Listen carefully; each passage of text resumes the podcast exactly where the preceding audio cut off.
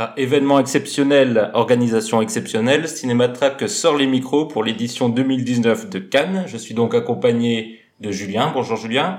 Bonjour. De Gaël. Bonjour Gaël. Bonjour. De Jean-Baptiste. Bonjour. Et de moi-même, Mehdi. Donc euh, ensemble, on va faire un petit débrief euh, au dépoté, comme on dit, euh, de la première semaine euh, de Cannes. Nous y sommes euh, depuis le début des festivités. Et euh, en se répartissant de manière très efficace euh, les films, nous avons vu quasiment tout, n'est-ce pas? Quasiment tout. Ah de oui. Alors, premier petit tour de table sur le, le sentiment global. euh, Juste, est-ce que vous êtes des gens heureux? Reposé déjà, j'ai l'impression qu'on on n'a pas trop les cernes, donc on doit pas trop mal gérer le festival pour l'instant. Oui oui là euh, bon. Julien a dormi pendant le film juste avant, c'est pour ça qu'il est. Oui alors là, comme un comme un frais comme un gardon.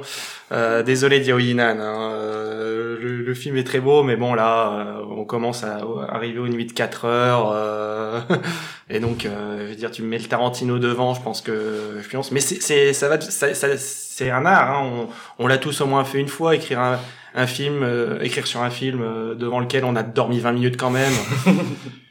Faut pas avoir raté la scène clé. Gaël il fait non de la tête, mais moi je l'ai vu pioncer en séance aussi. donc. Ouais. Gaël, est-ce que tu es plutôt content pour l'instant du festival?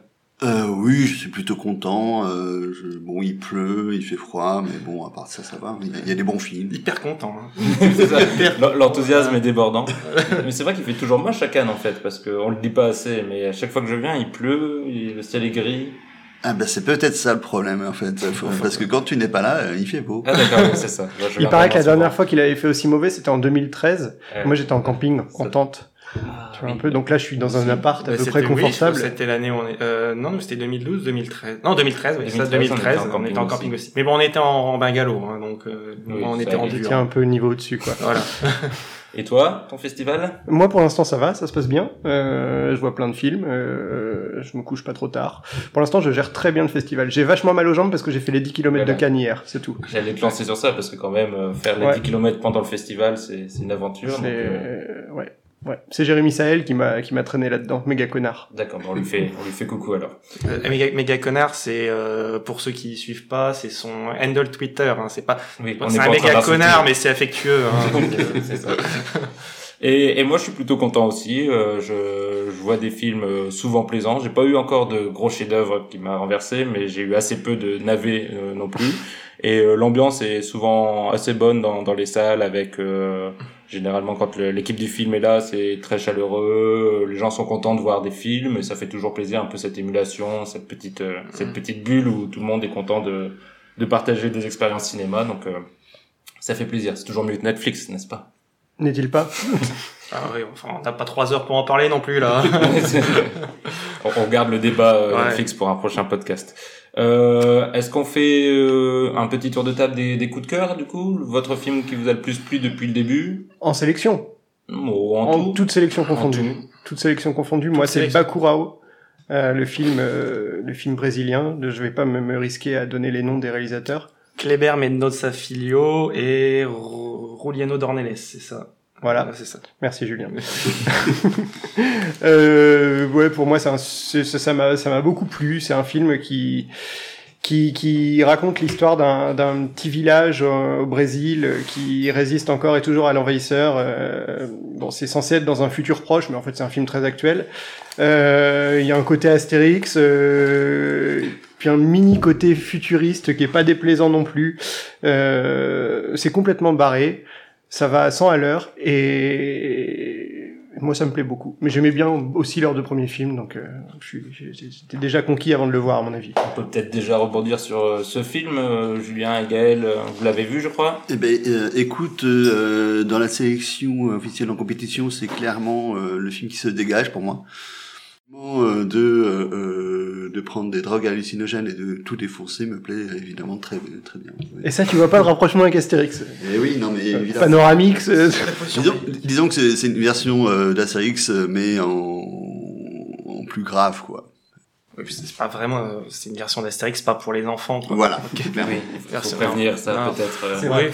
je serais pas, je, je serais pas non plus euh, très, à mon avis, pas très différent de, de mes collègues. C'est aussi probablement euh, l'un des deux films qui euh, pour moi a pris un peu la, la tête de qui a un peu pris la tête euh, de la course à, la palme. L'autre c'est euh, ah, n'avance pas trop sur le programme. Non enfin bon. Euh, j'ai dit moi c'est pas enfin c'est une toute toute sélection confondu, c'est pas forcément celui que je mets en avant. Euh, je, je finis sur Bakura. Ouais, on finit sur Bakura et puis. Ouais. Euh, non, non, enfin, juste, euh, juste pour dire qu'il y a, il y a vraiment les deux aspects du film, c'est-à-dire que il y a le fond, le propos politique, ce que ça dit de, euh, de l'exercice, de, de, fait au fond, cette société-là, c'est le, c'est un peu le rêve doux de Bolsonaro. Euh, ici maintenant, mais le fait, c'est le fait que c'est un film qui, qui est un film d'anticipation, mais qui pourrait très bien, euh, sans les sans les petits artefacts de science-fiction qui sont là, ça et là, qui pourraient se passer en ce moment même dans la dans la forêt amazonienne. Donc euh, voilà. Et il y a il y a aussi la forme parce que je pense que la forme fait un peu plus débat. Je pense que ceux qui sont un peu plus euh, sceptiques par rapport à notamment Aquarius qui avait énormément qui avait énormément marqué il y a trois ans. J'ai lu beaucoup de gens qui qui étaient un peu plus un peu plus circonspects par rapport à la forme dans celui-là. Euh, moi, je trouve justement que euh, je trouve justement que le côté extrêmement euh, un peu foutraque, un peu foutoir de, de l'ensemble, c'est aussi une célébration derrière de parce que c'est pas qu'à propos sur écologie, c'est aussi toutes les minorités qui sont pourchassées par Bolsonaro. Enfin voilà, il y a des il y a des il y a, y a des autochtones, il y a des voilà, il y a des il y a des personnes trans dans dans ce village. Donc il y a vraiment tout ce côté métaphorique derrière qui, qui est aussi euh, dans la forme un peu débraillé et qui, euh, je, je, pense, c'est euh, vraiment aussi euh, Mano Safilho veut faire le, le portrait du Brésil, le portrait de ce Brésil alternatif qui qui est qui est vraiment menacé par le pouvoir de Bolsonaro et ça c'est aussi extrêmement important visuellement dans le film. Puis ce qui est quand même vachement ce qui est kiffant dans ce film-là, c'est que c'est un vrai film de cinéma qui tient pas sur une seule idée. Il y a plein de films à Cannes cette année dont j'ai l'impression qu'ils sont des pâles copies de Black Mirror. Une sorte de Black Mirrorisation du cinéma qui fait que t'as as bien 5-6 films qui fonctionnent sur une idée. C'est le film concept. Ouais, c'est la, la, nouvelle tarte à la crème, euh, la nouvelle tarte à la crème critique. Euh, je pense que j'ai pas lu une seule critique de Little Joe. Euh, ouais, mais de... parce que c'est des films qui fonctionnent sur un postulat de départ, qui se déroule et qui, qui, qui on va, on va, on va aller dans toutes les variations possibles autour de ce, de ce postulat, dans cette, de cette uchronie-là. Et là, finalement, Bakurao, ça dit que c'est un film d'anticipation, alors qu'en fait, c'en est pas franchement un. Et ça va pas seulement se cantonner à l'idée de départ, ça va aller un peu au-delà. Donc c'est un vrai truc de cinéma où ça tente des trucs, parfois ça se plante un peu, mais parfois c'est génial. Enfin, au moins on est surpris à chaque nouvelle image, à chaque nouvelle scène. Donc un grand film politique. Ouais. Gaël, quel est toi ton coup de cœur pour l'instant? Moi, mon coup de cœur pour l'instant, enfin, donc toutes sections confondues, bah, c'est euh, plutôt J'ai perdu mon corps, euh, qui est la semaine de la critique, et qui est un magnifique euh, dessin animé euh, euh, qui, qui, raconte en fait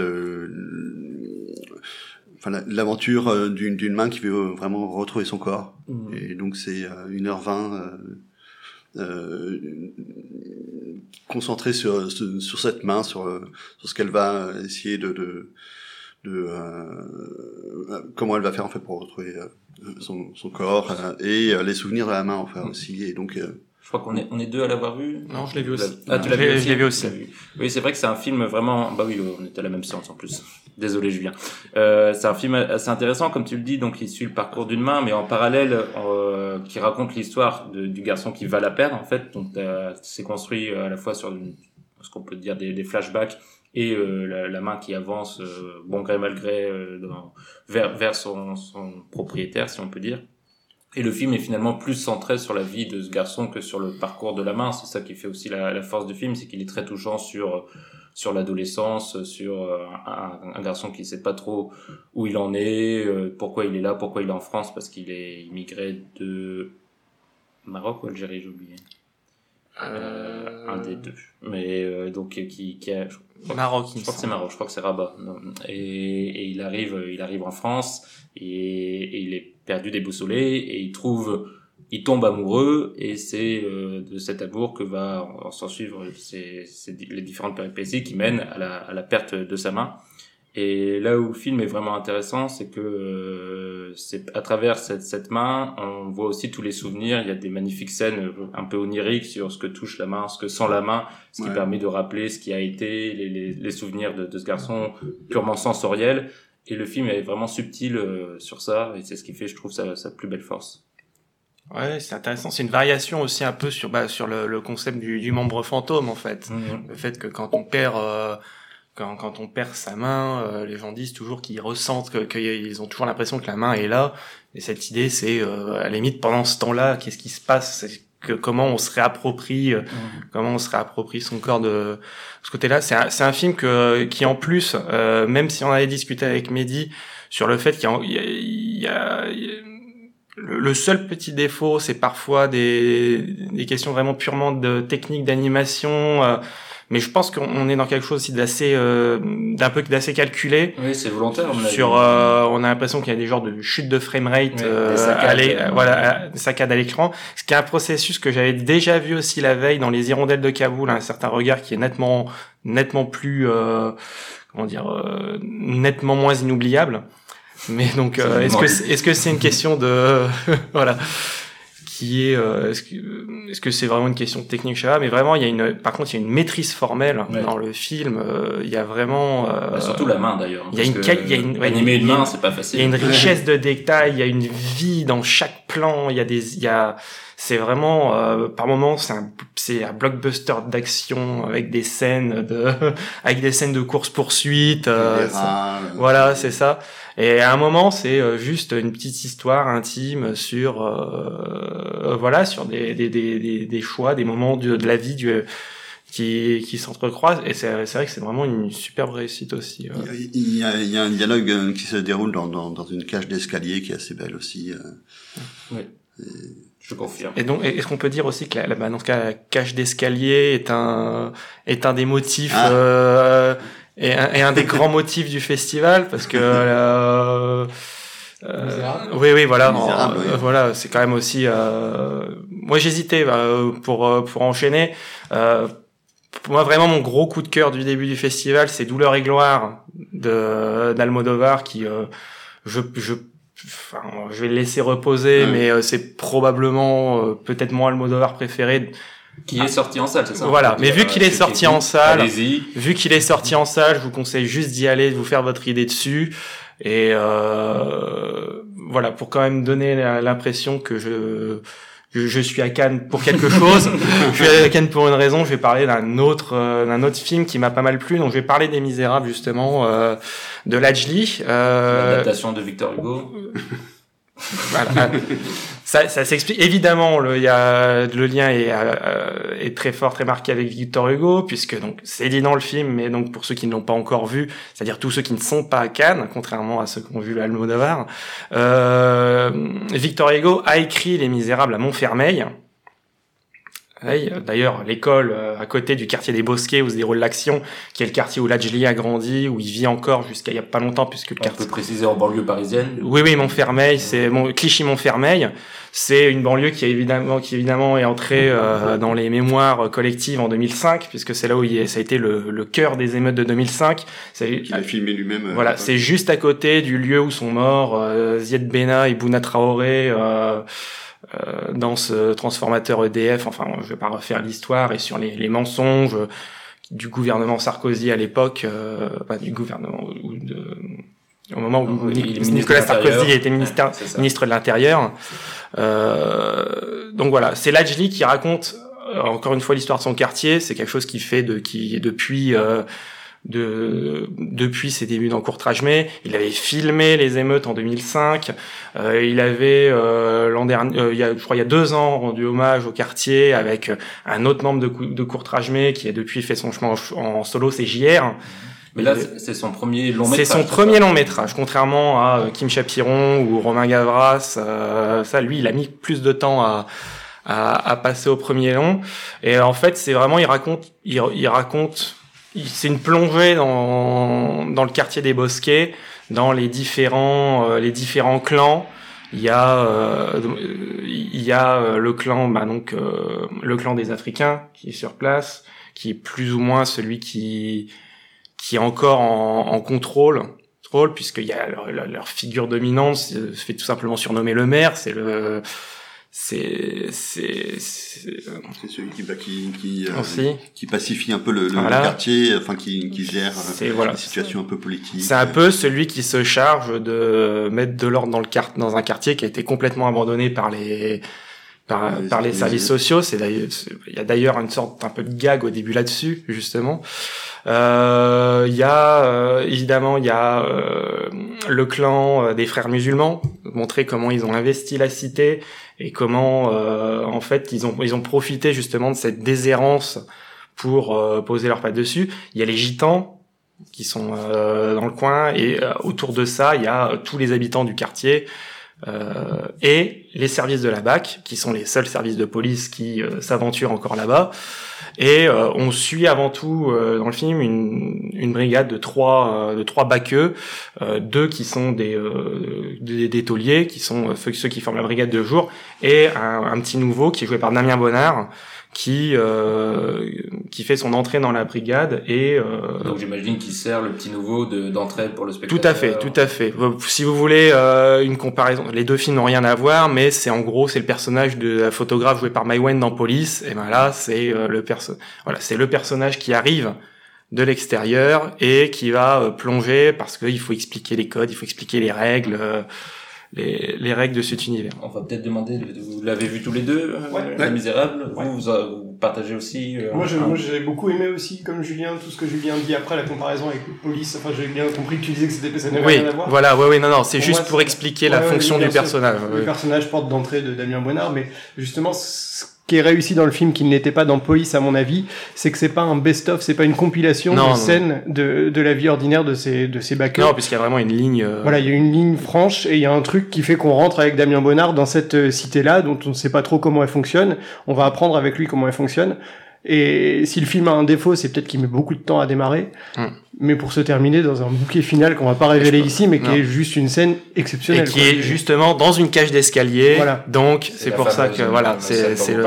Mais c'est ça sera ça sera certainement l'une des scènes de Cannes. Je, pense. Ah oui oui carrément carrément. Et euh, je je pense qu'une des raisons parce que c'est vrai que je repense un peu au film depuis qu'il est qu'il est passé. Une raison pour laquelle on trouve qu'il a mis beaucoup de temps à démarrer, c'est que je pense que le, le, le, le seul vrai problème que j'ai avec le film, c'est justement on passe beaucoup trop de temps au début avec euh, avec les baqueux avec les baqueux et qu'en fait on a vraiment j'ai vraiment l'impression qu'au fil du film le, le focus le focus du film se décale du personnage du du baqueux joué par Damien Bonnard jusqu'au personnage du petit de l'enfant de l'enfant formidable qui, a, qui a un vrai une vraie trouvaille un, magnifique personnage de cinéma. Qui est un gamin en gros laissé pour compte dont les parents veulent plus s'occuper parce qu'il arrête pas de faire des conneries qu'on croise la première fois au tribu euh, au, au, commissariat en train de se faire engueuler par son père se faire sabater par son il se fait savater littéralement. son père dit j'en veux plus euh, et on, on se rend compte que ce gamin là va devenir un gamin errant. Et on va le revoir plusieurs fois dans le film jusqu'au final où euh, et où il a un rôle une dimension quasi il a un voilà c'est ça. Et moi il m'a un peu fait penser à Tetsuo de à Tetsuo de de de, euh, de, de Akira en fait. Il a il a un petit ah oui? Ouais dans dans, dans sa rage euh, qui se développe euh, enfin au fur et à mesure mais sans moto y compris y compris physiquement d'ailleurs y, compris physiquement si enfin, pas, pas forcément par rapport à Tetsuo mais cette espèce d'évolution du personnage qui passe aussi mm.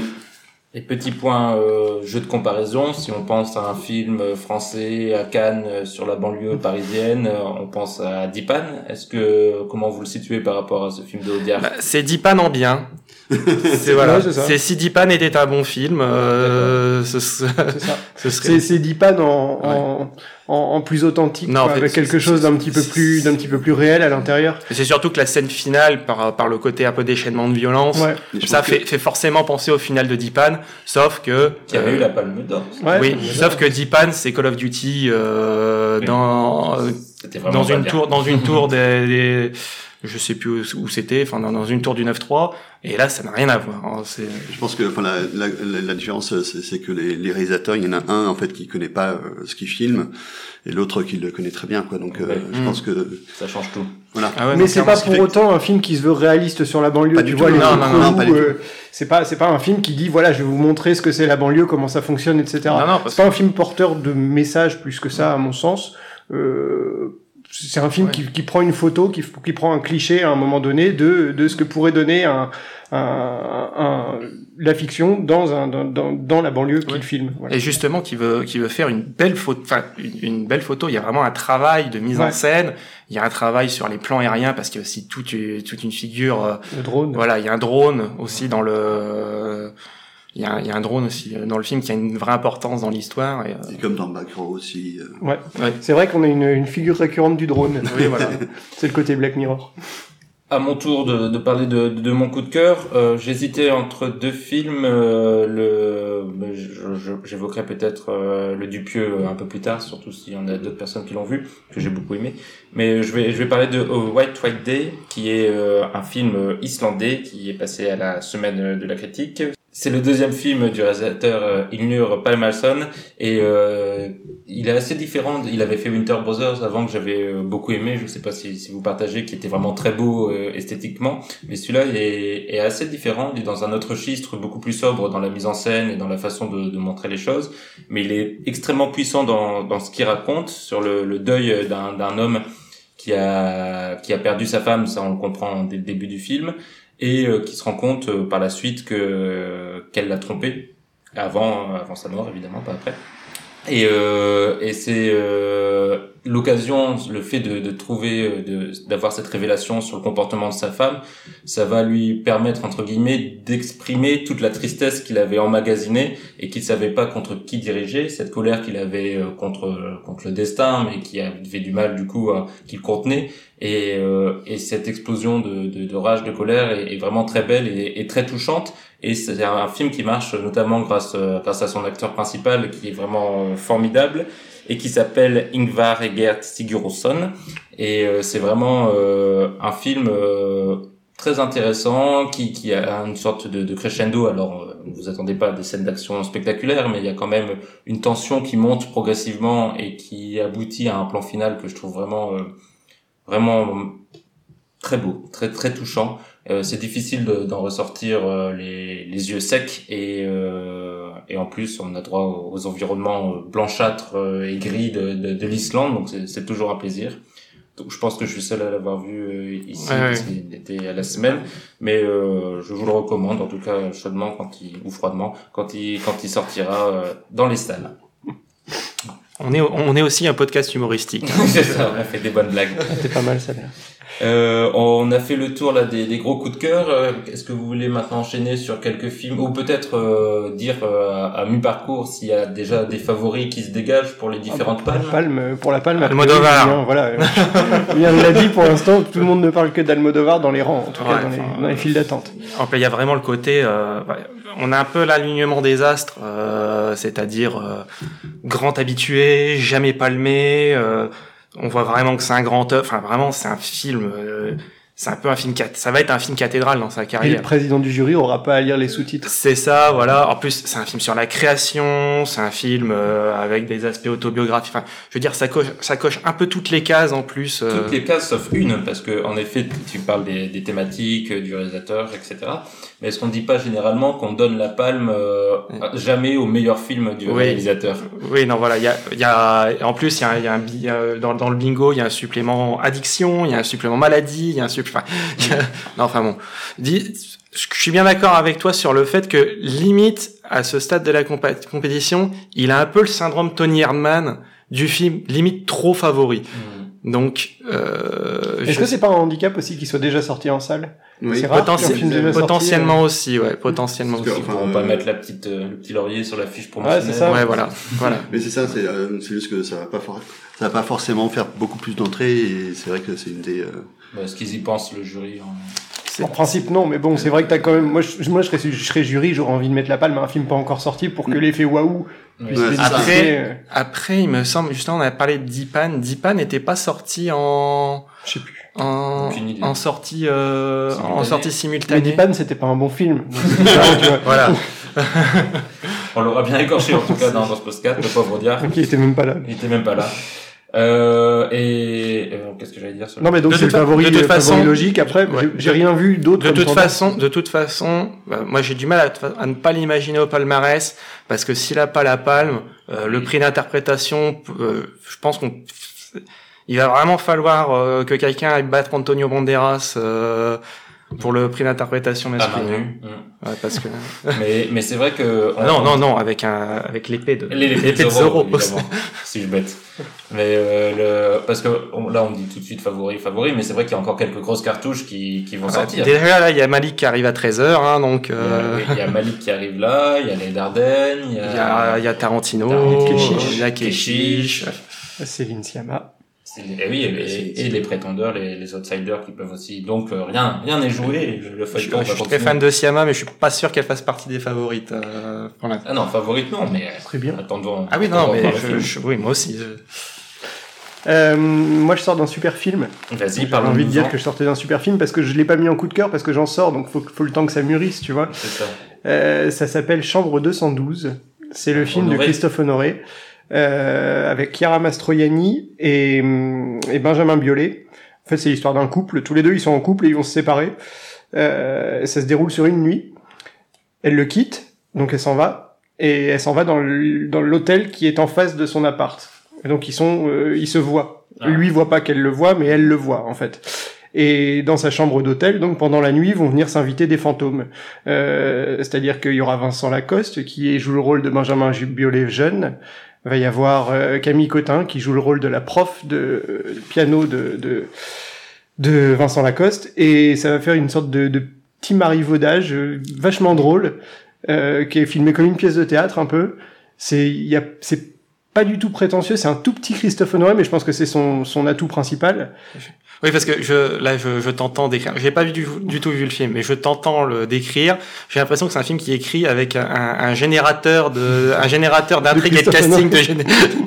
C'est du. Christophe Honoré Corps. C'est un peu euh, ça. le- C'est un peu ça, mais c'est super charmant. Et puis à la fin, bon, ça, ça, ça ressemblerait à une pièce de théâtre s'il n'y avait pas les dernières 20 minutes où pour le coup il va mélanger tout ce petit monde et ça va donner lieu à des, à des dialogues comme, comme, comme il sait en faire. C'est vraiment magnifique. Il écrit aussi pour le théâtre d'ailleurs. Oui, bien sûr, ouais, ouais, bah, ça- Euh, ça se sent vachement. Ça se sent. C'est tourné en studio, euh, sur des. Oui, ça ressemble vraiment à du théâtre filmé. À plein de moments, ce qui n'est pas une insulte. Non, non. Voilà. Bah, si c'est volontaire, oui. enfin, pas Ah oui, non, c'est Voilà. pas du tout. Est-ce que euh, vous avez d'autres euh, choses à dire, Gaël? Est-ce qu'il y a un autre film dont tu veux partager ta passion? Euh, bah sinon, il y a, il y, a, y a First Love euh, de Takashi Miike, Mhm. Que tu as rencontré d'ailleurs. oui, euh, que j'ai pu euh, rencontrer euh, à Cannes, et c'était assez cool. Ah non Non, c'est juste on sent l'excitation. C'est hein, cool. Ah non, je suis, enfin, j'étais très content de, de le rencontrer. Euh, qui est euh, une sorte de, de, de film somme en fait de, de la carrière de, de, Miike selon moi, euh, où euh, il mélange euh, tout son côté footrack et punk à, une mise en scène qui est hyper carrée et, et c'est assez jubilatoire. Quoi. Et c'est une sorte de de de, polar crasseux mais aussi très drôle et qui en plus euh, permet euh, à, à Mickey de, de s'essayer au cinéma d'animation euh, grâce à une magnifique séquence. Ah oui, donc il y a bien une séquence animée parce que j'avais vu passer des, des photos Ouais. d'animation. Donc c'est dans le film. Il y a Ouais, une séquence animée, ouais. d'accord. Et, euh, et c'est vraiment, enfin, ouais, aussi un des films qui, qui m'a marqué euh, pendant le, le festival, pendant cette première partie du festival. Moi, j'aimerais peut-être revenir vite fait euh, sur le sur le Dupieux, donc euh, qui est passé en ouverture de la quinzaine des réalisateurs. Et bon, après, vous avez sûrement ceux qui écoutent euh, et qui connaissent Dupieux déjà votre avis sur le réalisateur, euh, soit vous accrochez, soit vous accrochez pas, comme on dit. Mais c'est un, réalisateur qui ose à chaque fois et qui tente toujours dans son style très particulier de pousser jusqu'au bout les les manettes de l'absurde. Là, c'est l'histoire d'un homme qui est obsédé par un blouson andin incarné par l'homme, pas le, blouson, par euh, Jean Dujardin. Et, et je trouve vraiment que c'est très réussi, toujours euh, toujours maîtrisé. euh, il va d'un point A à un point B. Ce que je lui reprochais dans euh, Au Poste, où j'avais l'impression qu'il se perdait en milieu de film et qu'il savait plus Mm. que raconter. Ouais. Là, là, il y a vraiment une ligne directrice et, euh, et c'est un film qui se tient et notamment aussi grâce à Jean Dujardin et Adèle Haenel qui sont tous les deux vraiment très bons dans leurs rôles respectifs. Et, et j'ai, la salle avait beaucoup ri pendant la projection, vraiment du début à la fin. Et c'est, vraiment un film très plaisant et qui, dit, même si le, le réalisateur s'en défend, qui dit quand même certaines choses sur la réalisation puisque le personnage principal s'improvise lui-même cinéaste et on peut pas s'empêcher de penser à, à Quentin Dupieux lui-même qui bidouille avec euh, ses effets caméra euh, tout au long de, de, sa filmographie. Je crois que Gaël, tu l'as vu aussi.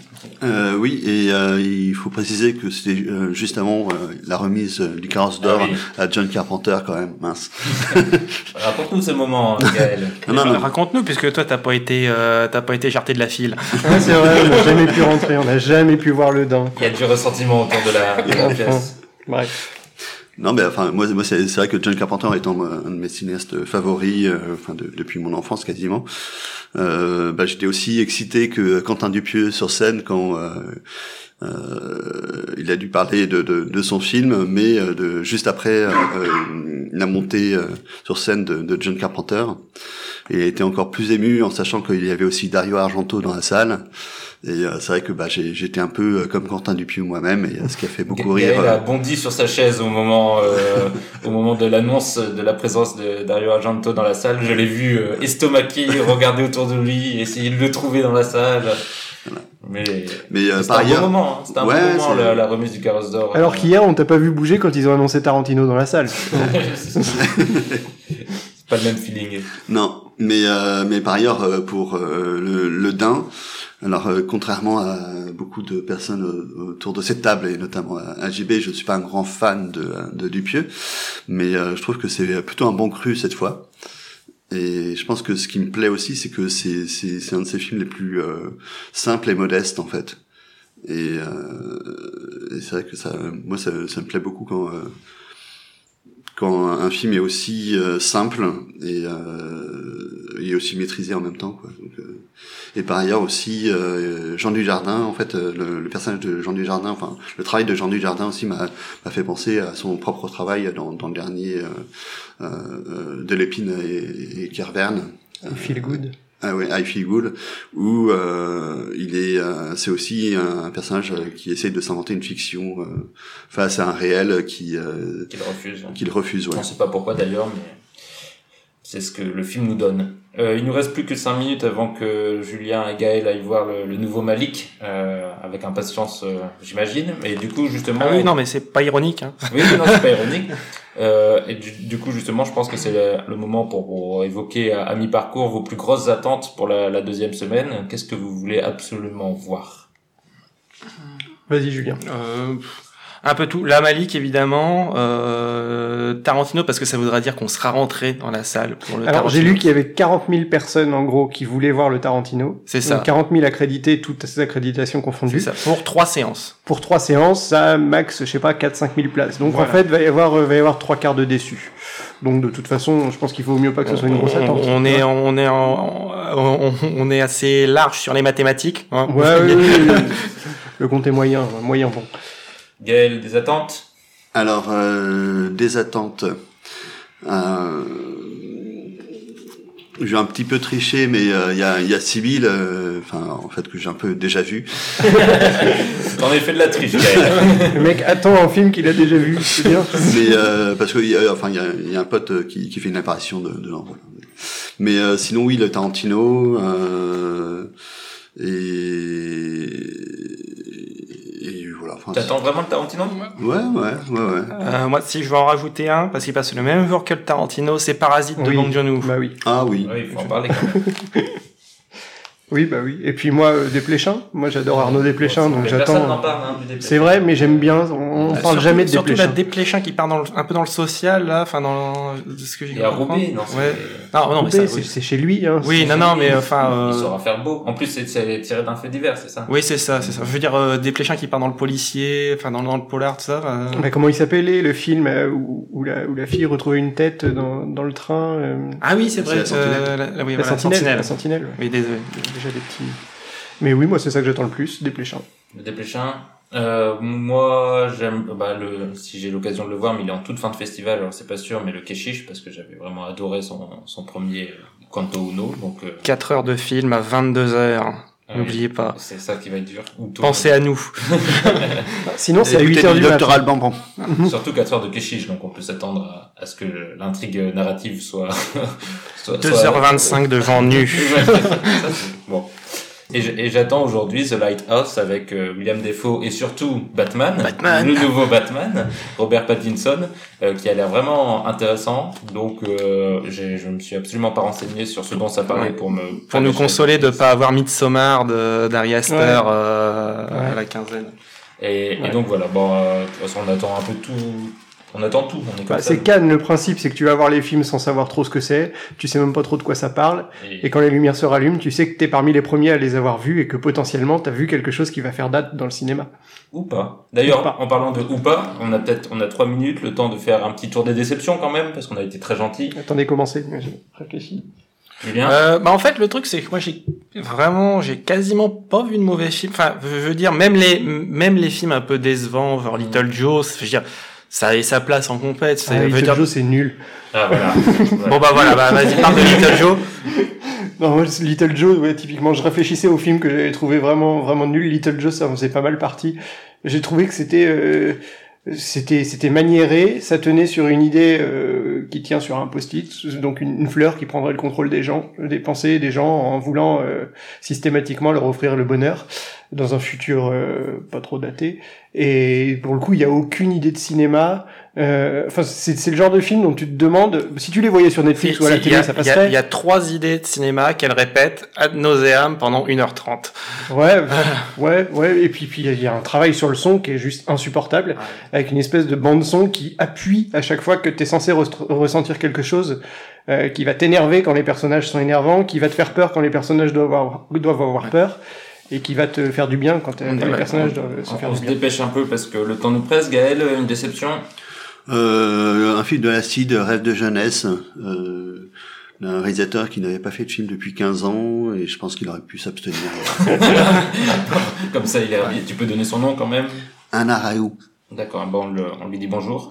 Du coup, Julien, t'en as un? Euh, oui, je, oui, oui. Bah, puisqu'on était euh, sur les, les fils rouges du festival, je pense que si on devait résumer le- un film du festival, ce serait genre un, un drone piloté dans une cage d'escalier par Adèle Haenel. Oui, c'est ça. Il est Donc, donc films. en fait, pour l'instant, je pense que le film qui m'a le plus énervé, c'est euh, un film à la semaine de la critique Ah bah qui oui, s'appelle oui. Les héros ne meurent jamais. Euh, qui est un film euh, qui est réalisé par euh, Aude-Léa Rapin. C'est un premier film qui était en séance spéciale, peut-être parce qu'ils avaient pas envie de le foutre en compète.